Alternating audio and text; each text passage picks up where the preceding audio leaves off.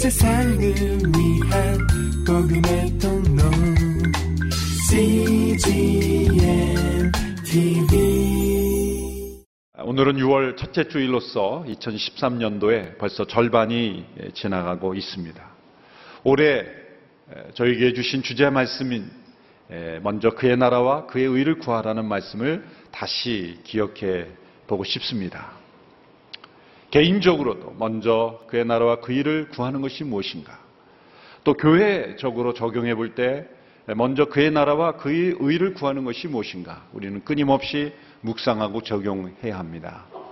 교회에 적용해 볼 때 교회가 먼저 그의 나라와 그 일을 구하는 것이 무엇이겠습니까?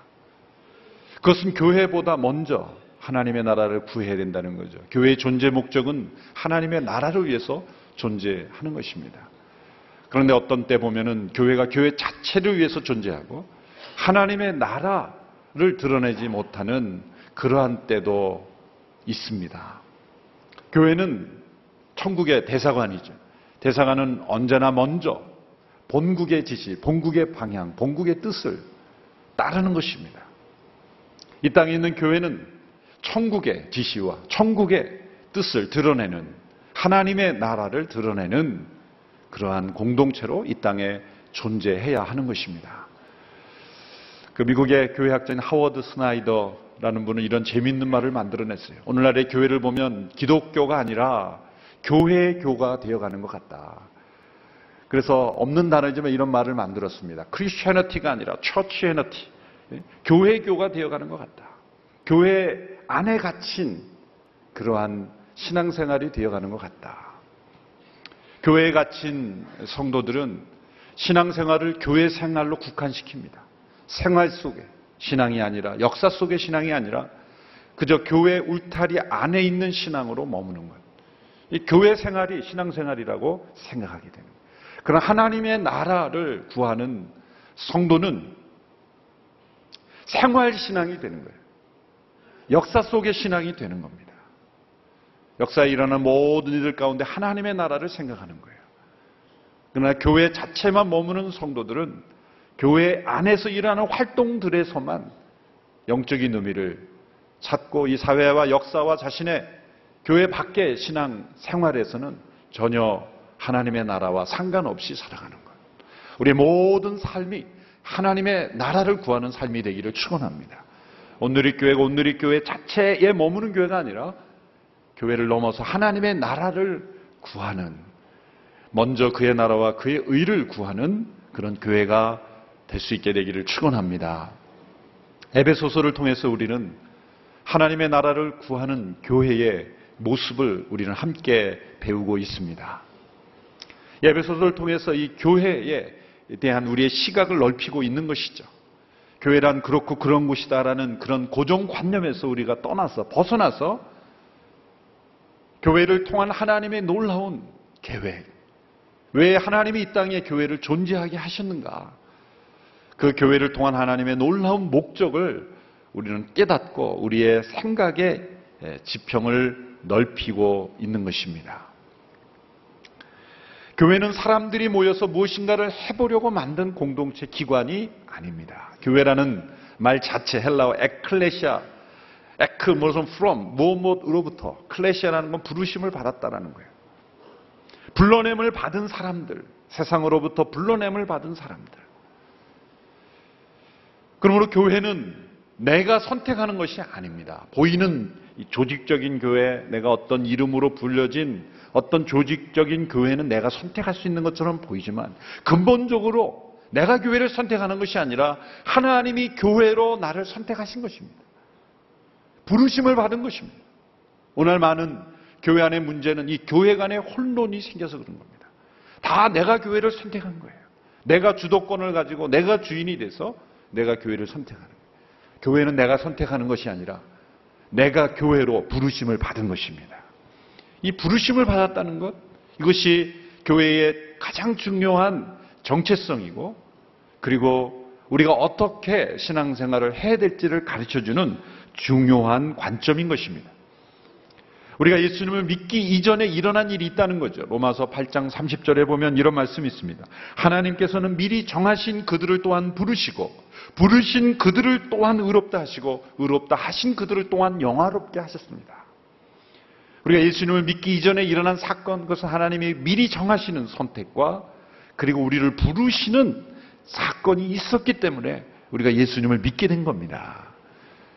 내가 믿음, 믿기로 한 작정이 나의 믿음의 시작이 아니라는 거예요. 나의 신앙의 시작은 하나님의 선택과 하나님의 부르심이라는 거예요.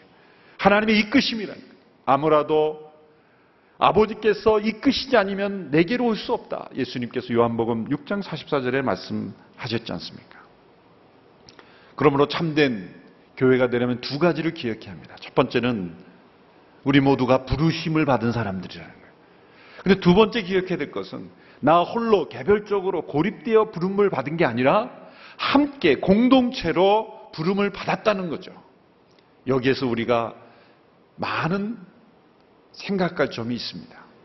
부르심을 받았는데 문제는 내가 불렀다면 부르지 않을 사람들이 함께 있다는 거예요. 하나님이 함께 부르신 사람들 가운데 내가 만일 부른, 부르는 자였더라면 부르지 않을 사람들이 함께 부름받은 곳에 있겠다는 거예요. 거기에서 문제가 생긴다는 거죠. 예수님께서 제자들을 한 사람 한 사람씩 부르셨죠? 예수님의 제자 훈련과 당시의 바리새인의 제자 훈련에 중요한 차이점이 있습니다. 당시의 바리새인들의 제자 훈련은 내가 누군가의 제자가 되겠다라고 해서 제자가 선생을 선택합니다. 그런데 예수님은 그렇게 하지 않으셨어요. 때로 예수님 앞에 나온 사람들이 있지만 대부분 그 사람들은 탈락했어요. 예수님이 제자들을 한 사람 한 사람씩 부르셨다는 거예요. 제자들을 선택하시고 부르셨어요. 그래서 한 공동체로 모이게 하셨어요. 그런데 예수님의 제자, 열두 제자의 명단만 봐도 이상한 면이 발견이 됩니다. 예수님의 제자 가운데 마태라는 제자가 있죠. 그 마태라는 제자의 직업은 뭡니까?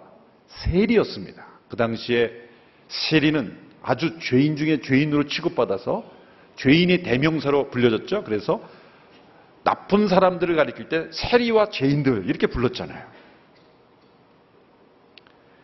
그 마태가 회개하고 예수님을 따르는 제자가 됐는데 그 당시에 정치적으로 아주 극, 극 우파 이 사람들은 폭력과 무력을 통해서라도 세리 같은 사람들, 로마 제국의 하수인이 되는 사람들은 제거해야 된다고 믿는 사람들이에요. 때로는 테러도 할 수 있다고 생각하는 사람들이에요. 요즘, 요즘 날 이스라엘의, 이슬람에 있는 지하드 그런 개념의 사람들이죠. 열심당원이라는 사람들. 그 열심당원 중에 시몬이라는 사람이 예수님의 부르심을 받아 제자가 된 거예요. 누가 먼저 부름을 받았는지는 알 수 없지만 어쨌든 이 세리마태와 열심당원 시몬이 예수님 앞에서 함께 만났을 때 어떤 긴장감이 있었을까? 우리처럼 당신을 축복합니다. 그러고 만났을까요? 저는 절대 그렇게 생각하지 않습니다. 상당히 오랜 시간 동안 서로의 눈길에서는 불꽃이 튀었을 거예요. 시몬이 마태를 보는 시각, 또 마태가 시몬을 보는 시각, 이 두 사람 사이에 이 불편한 관계는 충분히 예상할 수 있는 거죠. 또 예수님께서 제자들을 부를 때 제자들의 그 핵심 그룹을 어떤 직업의 출신으로 부르셨습니까? 어부들이죠. 베드로, 안드레, 어부들 출신들이에요.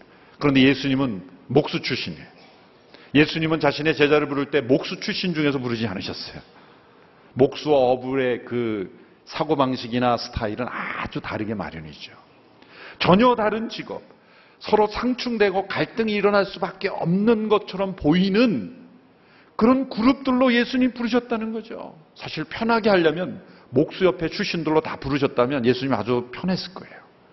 그런데 어부르로 세리에서 열심당원에서 각양각색의 때로 충돌할 수밖에 없는 것처럼 보이는 그런 사람들을 부르셔서 함께 공동체를 만드셨다는 것 이것이 놀라운 비밀인 거예요.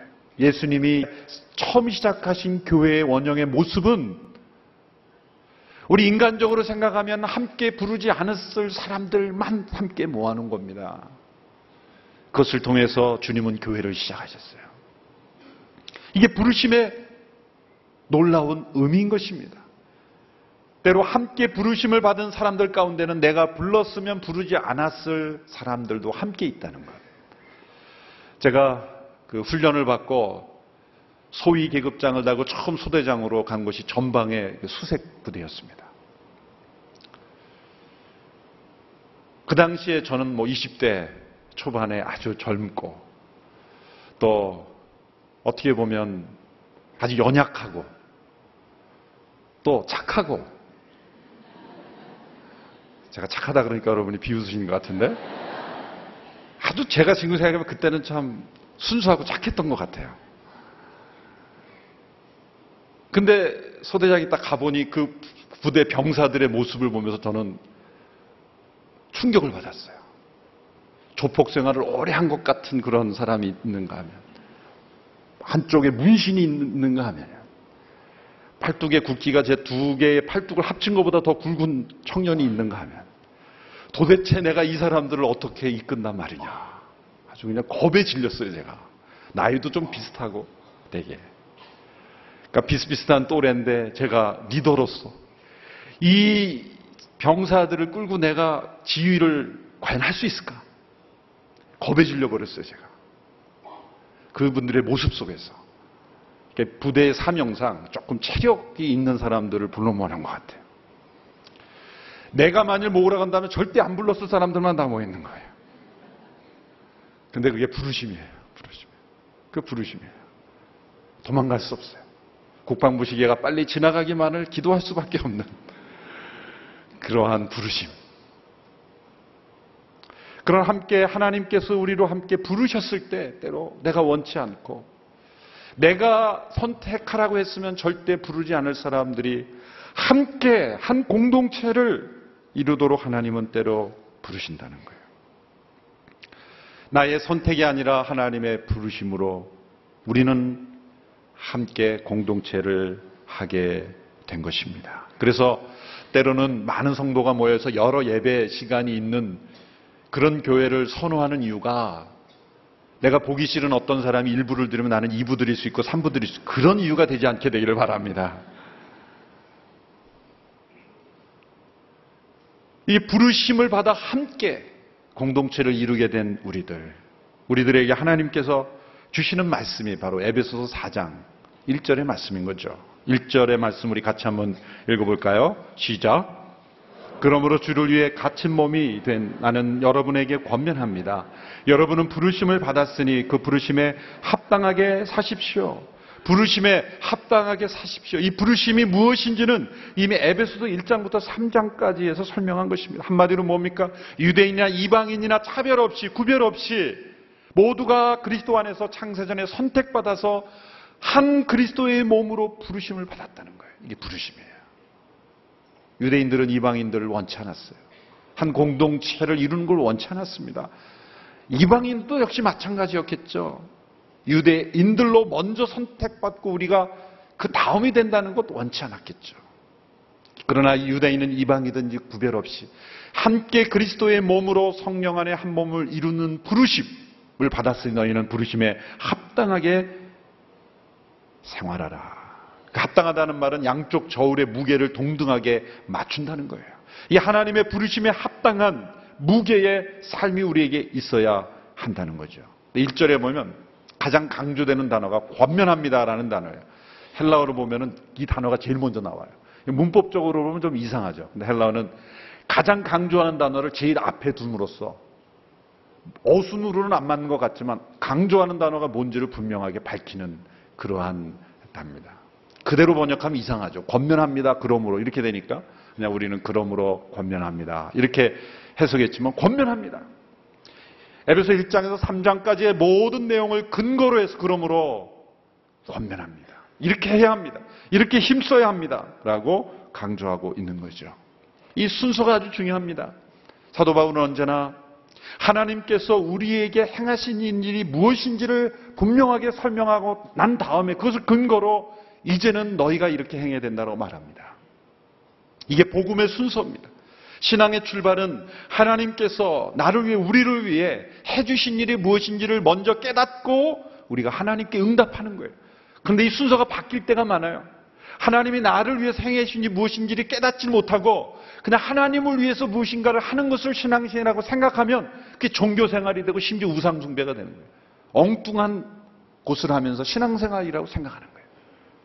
에베소 1장에서 3장까지 하나님께서 우리를 위해서 행하신 일이 무엇인지를 먼저 깨닫고 그 은혜에 그 사랑에 응답하는 것이 우리의 삶인 거예요. 그러므로 부르심에 합당하게 사십시오라고 말하는 거죠. 율법은 뭐라고 말합니까? 너가 이렇게 행하면 내가 너를 축복하겠다고 말합니다. 그러나 복음은 무엇입니까? 내가 이미 너희를 이렇게 축복했으니 그 받은 축복과 은혜에 합당하게 살아라. 라는 거죠. 너희가 이렇게 이렇게 행하면 너희가 하나님의 가족이 될 수 있다라고 말하지 않고 너희가 하나님의 가족으로 태어났으니 하나님의 가족답게 살아라. 너희가 이렇게 이렇게 행하면 내가 그리스도의 몸 안에 들어올 수 있게 해줬다가 아니라 너희는 그리스도의 몸 안에 들어왔으니 이제 그 몸에 합당하게 행하라. 이것이 복음의 원리인 것입니다. 이제 그 부르심에 합당한 삶의 모습이 무엇인지를 2절에서 3절까지 말씀해서 말씀하고 있습니다. 2절, 3절의 말씀을 같이 함께 읽겠습니다. 시작. 오래 참음으로 행동하되 사랑 가운데 서로 용납하고 화평에 매는 줄로 성령께서 하나 되게 하신 것을 힘써 지키십시오. 성령께서 하나 되게 하신 것을 힘써 지키십시오. 우리가 하나됨을 만드는 것이 아닙니다. 성령께서 이미 여기에 단어 하나를 덧, 덧붙인다면 이미 하나 되게 하신 것을 힘써 지키는 일만 우리가 할 수 있는 거예요. 하나됨은 인간이 창조할 수 있는 게 아닙니다. 성경에 보면 네 가지 종류의 하나됨이 나옵니다. 첫째는 이 삼위일체 하나님 간의 하나됨이에요. 예수님께서 기도하실 때 보면 내가 아버지 안에 아버지께서 내 안에 그런 표현. 나와 아버지는 하나이니라. 이미 에베소 1장에서 삼위일체 하나님이 우리의 구원을 위해서 어떻게 연합하시는지를 보여줬어요. 이 만물을 창조하실 때 삼위일체 하나님이 어떻게 하나 되셨는지를 보여주고 계세요. 지금도 하나님은 삼위일체 하나님의 하나됨 속에 역사하고 계십니다. 이 삼위일체 하나님이 있었기 때문에 예수님이 이 땅에 오신 거예요. 말씀이 육신이 되어 하나님이 사람이 되셔서 두 번째 하나 되면 예수님의 이 안에 두 개의 본성이 하나 된 거예요. 완전한 하나님이면서 완전한 사람이신 이 두 개의 본성이 하나 된 거예요. 완전히 융합된 것도 아니고 떨어진 것도 아니고 하나 되어 있는 거예요. 그 놀라운 예수님의 신비는 바로 삼일체 하나님의 하나됨 때문에 만들어진 거예요. 이 두 번째 하나님이에요. 그런데 이 두 번째 하나됨, 예수님의 이 안에 있는 두 개의 본성이 하나됨 때문에 세 번째가 가능하게 된 거예요. 모든 그리스도를 믿는 모든 사람들이 머리 대신 예수 그리스도와 하나 될 수 있는 거예요. 만일 하나님이 사람이 되시지 못했다면 어떻게 우리 인간이 하나님이신 예수 그리스도 하나 될 수 있겠습니까? 하나님이 사람이 되셔서 육신의 몸을 입고 이 땅에 죽으심으로 그리고 부활하심으로 우리가 그분과 함께 연합됨으로써 우리가 예수님과 하나 될 수가 있는 거예요. 이 세 번째 하나됨이에요. 머리 대신 예수 그리스도와 우리가 하나 되는 것. 네 번째 하나됨이 남아 있어요. 그것은 바로 예수님을 머리로 한 우리 지체들끼리의 하나됨.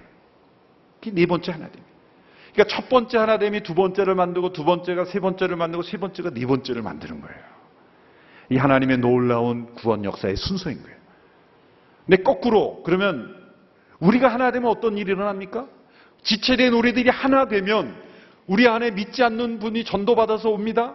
정말 우리가 하나됨을 보면서 놀라죠? 그런데 그 하나됨의 비밀을 알게 되죠? 아, 머리 대신 예수 그리스도를 중심으로 하나 돼 있구나. 그래서 그 예수님을 만나게 되는 거죠. 그래서 그분도 예수님과 하나 되는 이 세 번째 하나됨을 경험하죠. 그래서 그분이 예수 그리스도와 하나됨을 경험하면 이제는 삼위일체 하나님과의 연합으로 들어가는 거예요. 놀라운 신비 아닙니까? 놀랍지 않습니까? 놀란 표정이라도 좀 줘주세요. 얼마나 놀라운 하나님의 비밀이 담겨 있는지 모릅니다. 이 하나됨의 비밀 속에 우리가 있는 거예요. 그래서 성령께서 하나 되게 하신 것을 힘써 지키라는 거예요. 이 지킬 때 우리에게 있어야 될 태도를 다섯 가지를 말씀하죠. 첫째는 겸손이요. 두 번째는 온유며, 세 번째는 오래 참음이며, 네 번째는 사랑 가운데 용납하는 것이고, 다섯 번째가 화평이에요. 이것도 아무렇게나 단어를 나열한 것이 아닙니다. 영적인 순서가 있어요. 겸손으로 시작해서 화평으로 끝나고 있어요.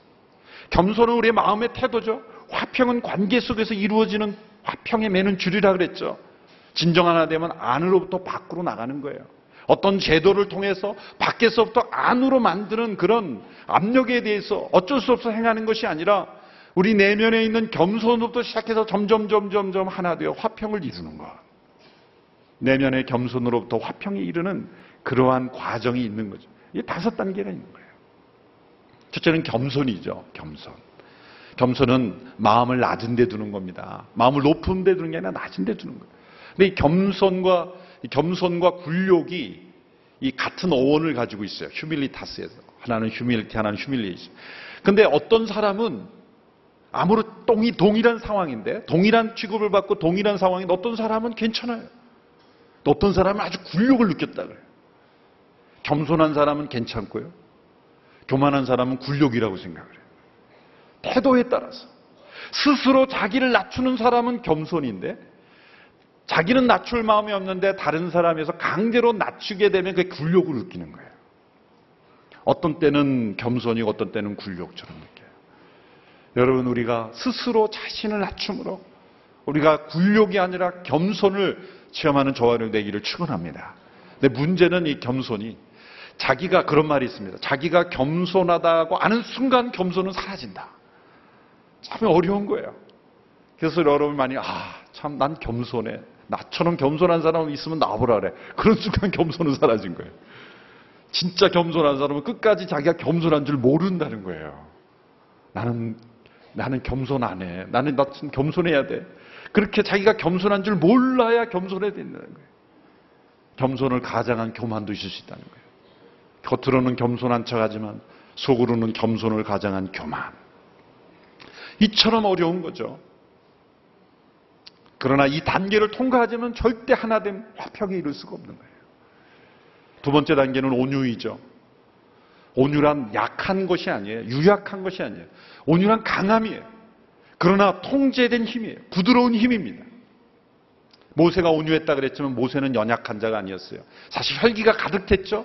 40세 때 애굽의 관원을 쳐 죽였죠. 그러나 광야 생활을 통해서 그의 힘과 혈기와 열정이 컨트롤 통제되었다는 거예요. 그 에너지가 열정이 힘이 하나님의 통제 가운데 있는 것 그리고 힘을 쓸 때 쓰고 쓰지 않을 때 쓰지 않는 것이 온유함이에요. 견딜 수 있는 힘입니다. 어떠한 상황에도 버틸 수 있는 것이 온유함이에요. 예수님이 이렇게 자기를 소개하여 나는 마음이 온유하고 겸손하니 내게 배우라. 그럼 너희 마음이 힘을 얻으리니 나의 멍에는 쉽고 가벼우니라. 어떻게 힘을 얻습니까? 온유하고 겸손한 마음을 배우면 힘을 얻는 거예요. 왜 우리의 마음속에 힘이 없습니까? 겸손하지 못하고 온유하지 못해서 그래요. 그렇기 때문에 갈등이 일어나고 다툼이 일어나는 거죠. 분열이 일어나는 거죠.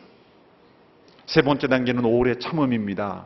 성급하게 서두르지 않고 기다릴 줄 아는 것. 이 오래 참음이란 단어의 뜻은 분노로부터 거리가 멀다 그런 뜻입니다. 욱하고 올라오는 분노로부터 거리가 먼 것. 오래 참는 것. 모든 상황에 하나님의 뜻을 기다리면서 그렇게 하나님의 뜻이 이루어지기를 먼저 기다리는 것. 오래 참음. 거기서 멈추지 않고 더 나아가 사랑 가운데 서로 용납한다 그랬어요. 용납이라는 단어의 뜻은 상대방에게 시간을 준다는 거예요. 여지를 준다는 거예요. 변화될 수 있도록 기다려주고 그런 여유를 준다는 거예요. 예수님이 만일 제자들에게 변화될 수 있는 여지를 주지 않았더라면 제자들은 다 탈락했을 거예요. 하나님께서 오래 참지 않으시고 우리의 일을 용납하지 않으셨다면 우리는 구원받지 못했을 거예요. 하나님이 우리 오래 참으시고 우리가 변화될 수 있는 그런 여유와 여지를 우리에게 허락하신 것처럼 상대방에 대해서도 변화될 수 있다. 사람은 달라질 수 있다. 지금은 어렵지만 달라질 수 있을 거야. 그런 여지를 주는 것이 용납이라는 거예요. 그게 될 때 화평이 이루어지는 거예요. 이 다섯 가지를 어떻게 우리가 다 이룰까 염려할 필요 없습니다. 가만히 생각해 보니까 제 자신이 이걸 어떻게 참 우리가 할 수 있을까라고 생각해 보니까 1단계만 충실하면 되는 거더라고요. 일단 겸손만 집중하면 돼요. 겸, 뭐, 화평을 이루어야 되겠다. 오래 참아야 되겠다. 용납해야 되겠다. 그런 거 다 잊어버리시고 1단계. 겸손만 하면 온유해지고 오래 참아지고 용납이 되고 그리고 화평을 이루게 될 줄로 믿습니다. 이 겸손은 안 하면서 먼저 용납하려 그러니까 겉은 용납인데 속에서는 막 분노가 치밀어 오는 거예요. 겸손하지 않으면서 온유 못 합니다. 겸손하지 않으면서 화평 안 됩니다. 그러니까 우리가 해야 될 것은 1단계만 하면 돼, 1단계. 겸손. 물론 저절로 이루어지는 건 아니지만 일단 겸손하면 온유해지고 오래 참음과 용납이 그 다음 단계로 첫 단추가 깨어야 나머지 단추가 끼워지는 거예요. 일단 목표를 첫 단계를 끼웁시다. 예? 첫 단추를 잘 끼웁시다. 예, 겸손 여기에 초점을 두는 우리 모두가 되기를 축원합니다. 이제 4절부터 6절까지는 우리가 하나됨을 힘써 지켜야 될 근거 우리의 신앙 고백을 말씀하고 있는 것입니다. 4절로 6절의 말씀을 우리 같이 한 목소리를 읽겠습니다. 시작. 여러분이 한 소망 안에서 부르심을 받은 것과 같이 몸도 하나요, 성령도 하나이며 주도 하나요, 믿음도 하나요, 세례도 하나요, 하나님도 한 분이시니 일곱 번씩이나 하나라는 단어를 반복하고 있어요. 음악에서 보면 스타카토라는 게 있죠. 탁 탁 끊어가지고 행진곡이나 그런 것처럼 착착착착 할 때 그 스타카토라는 리듬, 수사학적으로 설명도 없고 또 때로는 동사도 없고 명사로만 한 소망, 한 성령, 한 몸, 한 주님, 한 믿음, 한 세례, 한 하나님 이렇게 일곱 번에 걸쳐서 강조하면서 일종의 이거는 선언이에요. 선포예요. 공식적인 신앙 고백서는 아니지만 신앙의 고백인 것입니다. 왜 우리가 하나 되게 하신 걸 힘써 지켜야 합니까? 그것은 우리가 한 성령 안에서 한 소망으로 한 믿음으로 한 몸이 되었으며 한 주님을 섬기며 한 믿음으로 구원받았으며 한 세례를 받았으며 한 하나님 아버지를 모시고 있기 때문이다. 이것뿐이겠습니까? 모든 것이 다 하나예요. 사실 어떤 분들은 이런 분들이 있어요. 나는 예수님이 성육신 하셨다는 건 믿겠지만 부활은 못 믿겠다. 또 어떤 사람은 나는 십자가는 믿겠지만 부활을 못 믿겠다. 부활은 믿겠지만 승천은 못 믿어진다. 다 하나이기 때문에 하나를 믿지 않으면 아무것도 믿지 않은 겁니다. 사실은. 어느 곳으로 질문을 던져도 한 분 예수 그리스도에 관한 모든 것은 하나의 진리이기 때문에 다 연결되어 있기 때문에 하나라는 거예요. 우리는 수많은 교리를 믿는 게 아니라 살아계신 한 분 예수 그리스도에 관한 진리를 믿는 겁니다. 예수 그리스도를 인격적으로 만나면 모든 교리가 해결되게 돼 있어요. 교리적으로 다 하나씩 수학 공식을 배워가듯 배워가야 하는 게 아니라 예수님을 살아계신 그 주님으로 만나면 이 모든 교리적인 고백이 한 번에 깨달아지는 거예요. 만일 수학 공식처럼 공부를 많이 해서 신앙생활 할 수 있다고 생각하면 어떻게 신앙생활 하겠어요? 그러나 살아계신 한 분 예수 그리스도 그분을 통해 우리에게 주어진 그분을 만나면 우리는 모든 진리가 해결되는 줄로 믿습니다. 일곱 개의 고백이 아무렇게나 또 돼 있는 게 아닙니다. 순서가 논리적으로 돼 있어요. 먼저 4절을 보면 성령 하나님을 중심으로 이 삼위일체 하나님에 관해서 설명하고 있다는 걸 알 수가 있어요. 4절에 보면 이 하나를 뭐로 고백합니까? 한 소망, 한 몸, 한 성령. 성령님께서 하시는 일이 뭡니까? 부르심의 소망을 가지도록 우리에게 인쳐 주시는 거예요. 성령이 보증이 되신다고 에베소 1장에서 말씀하셨죠? 하나님 우리에게 주신 유업을 보증하시는 분이 성령님이에요.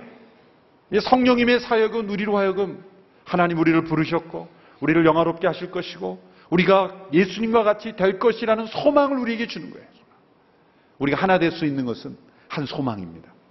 우리의 과거의 출신과 현재의 상태로 보면 하나 될 수가 없어요. 그러나 우리가 어떤 사람이 앞으로 미래에 될 거라는 소망이 한 소망이 되면 우리는 하나 될 수가 있는 거예요. 그 매튜 헬리라는 목사님의 아버지이신 필립 헬리라는 아주 유명한 예, 스토리인데요.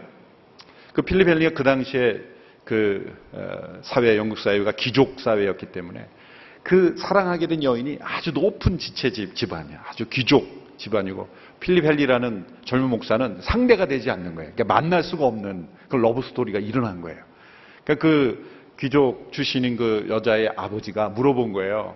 그, 그 친구는 출신이 어디냐? 어느 집안 사람이냐? 그랬더니 그 딸이 그렇게 아주 신실한 그리스도인 이런 고백을 했다는 거예요. 저는 그의 출신은 알지 못하지만 그가 지금 어디로 향하고 있는지는 잘 알고 있습니다.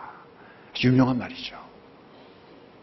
그래서 아주 훌륭한 가정을 이루어서 매튜 헬리라는 아주 유명한 그런 목회자를 탄생시킨 거죠.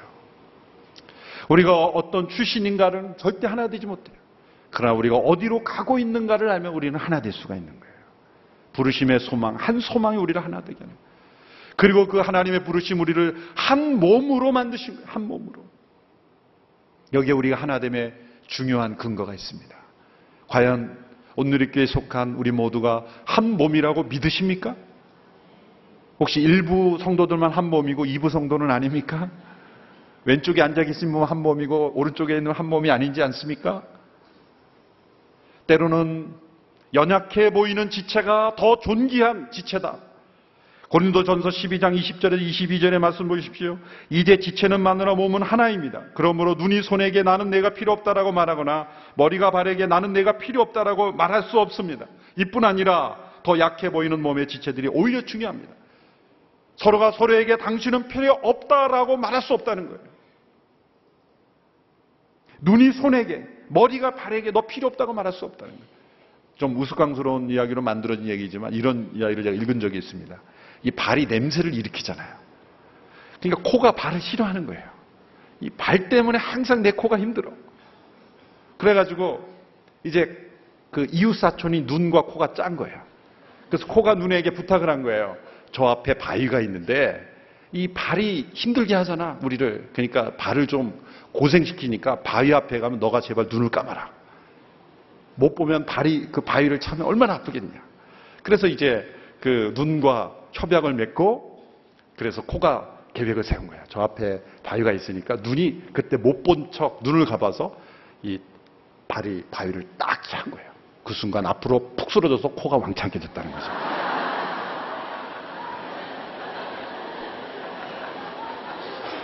어느 한 지체가 다른 지체를 필요 없다고 말하면 자기 코가 깨지는 역사가 일어납니다. 한 몸이 한 몸. 필요 없는 지체가 없고 오히려 연약해 보이는 지체가 더 중요한 지체.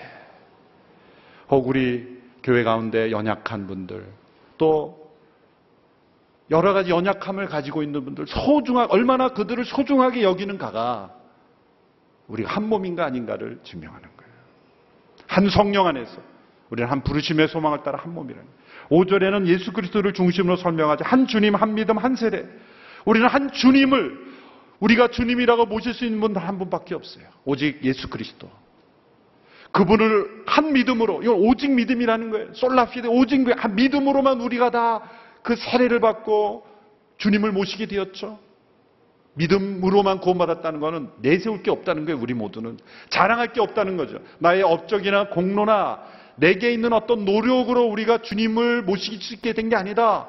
그저 하나님이 이루어진 모든 구원의 선물을 믿음으로 받아들였으니 어느 누가 자랑할 수 있겠느냐? 우리는 한 주님을 동일한 믿음으로 동일한 세례를 받고 한 몸이 되었지 않느냐. 그리고 궁극적으로는 한 아버지 하나님을 섬기게 되었지 않느냐. 이 삼일체 하나님에 대한 한 하나님, 한 믿음, 한 세례, 한 몸, 한 소망 가운데 우리가 있기 때문에 우리는 떨어질 수 없는 한 공동체다. 우리는 하나다라는 거죠. 그것이 부르심에 합당하게 살라는 겁니다. 기억할 것은 우리가 하나 되지 않으면 결코 예수님의 말씀의 진리라는 것이 세상 사람들은 믿지 않습니다. 어떤 이유로든지 간에 우리가 하나 되지 못하면 세상은 우리를 통해서 하나님을 알지 못합니다. 왜냐하면 하나님이 한 분이시기 때문에. 하나님이 하나됨 속에 일하시는 분이기 때문입니다.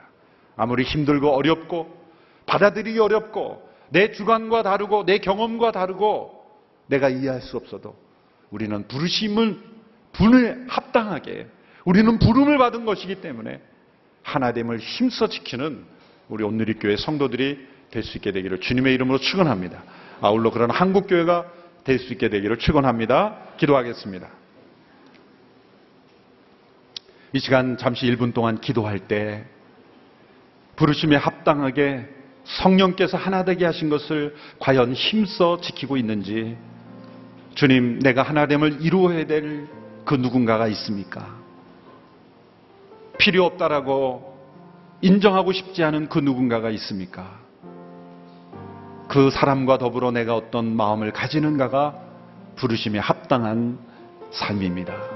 주님, 부르심을 따라 하나됨을 힘써 지키는 제가 되기를 원합니다. 우리 온누리교회가 되기를 원합니다. 한국교회가 되기를 원합니다. 같이 합심하여 함께 잠시 기도하겠습니다. 살아계신 아버지 하나님, 부르심을 따라 저희가 행하는 저희들 되기를 원합니다. 성령께서 하나 되게 하신 것을 힘써 지키는 저희가 되기를 원합니다. 주님, 우리로 한 지체로 한 사례를 받은 한 믿음의 공동체로 함께 부름받은 공동체로 부르셨사오니 우리가 함께 한 몸 이루어 부르심에 합당한 자로 하나됨을 힘써 지키는 저희가 되게 하여 주옵소서. 나의 선택으로 나의 판단으로 되어진 것이 아니요 우리 주님의 선택과 은혜로 내가 믿음으로 한 몸이 되었으니 부르심에 합당한 공동체로 온전히 쓰임 받는 저희 모두가 될 수 있도록 역사하여 주옵소서. 살아계신 아버지 하나님 감사합니다. 저희를 부르시니 감사합니다. 구원하여 주심을 감사합니다. 성령 안에 한 몸으로 부르셨음을 감사합니다. 이제 부르심을 따라 하나됨을 힘써 지키는 우리 모두가 되게 하여 주옵소서. 예수님의 이름으로 기도합니다. 아멘. 복음의 통로 CGM TV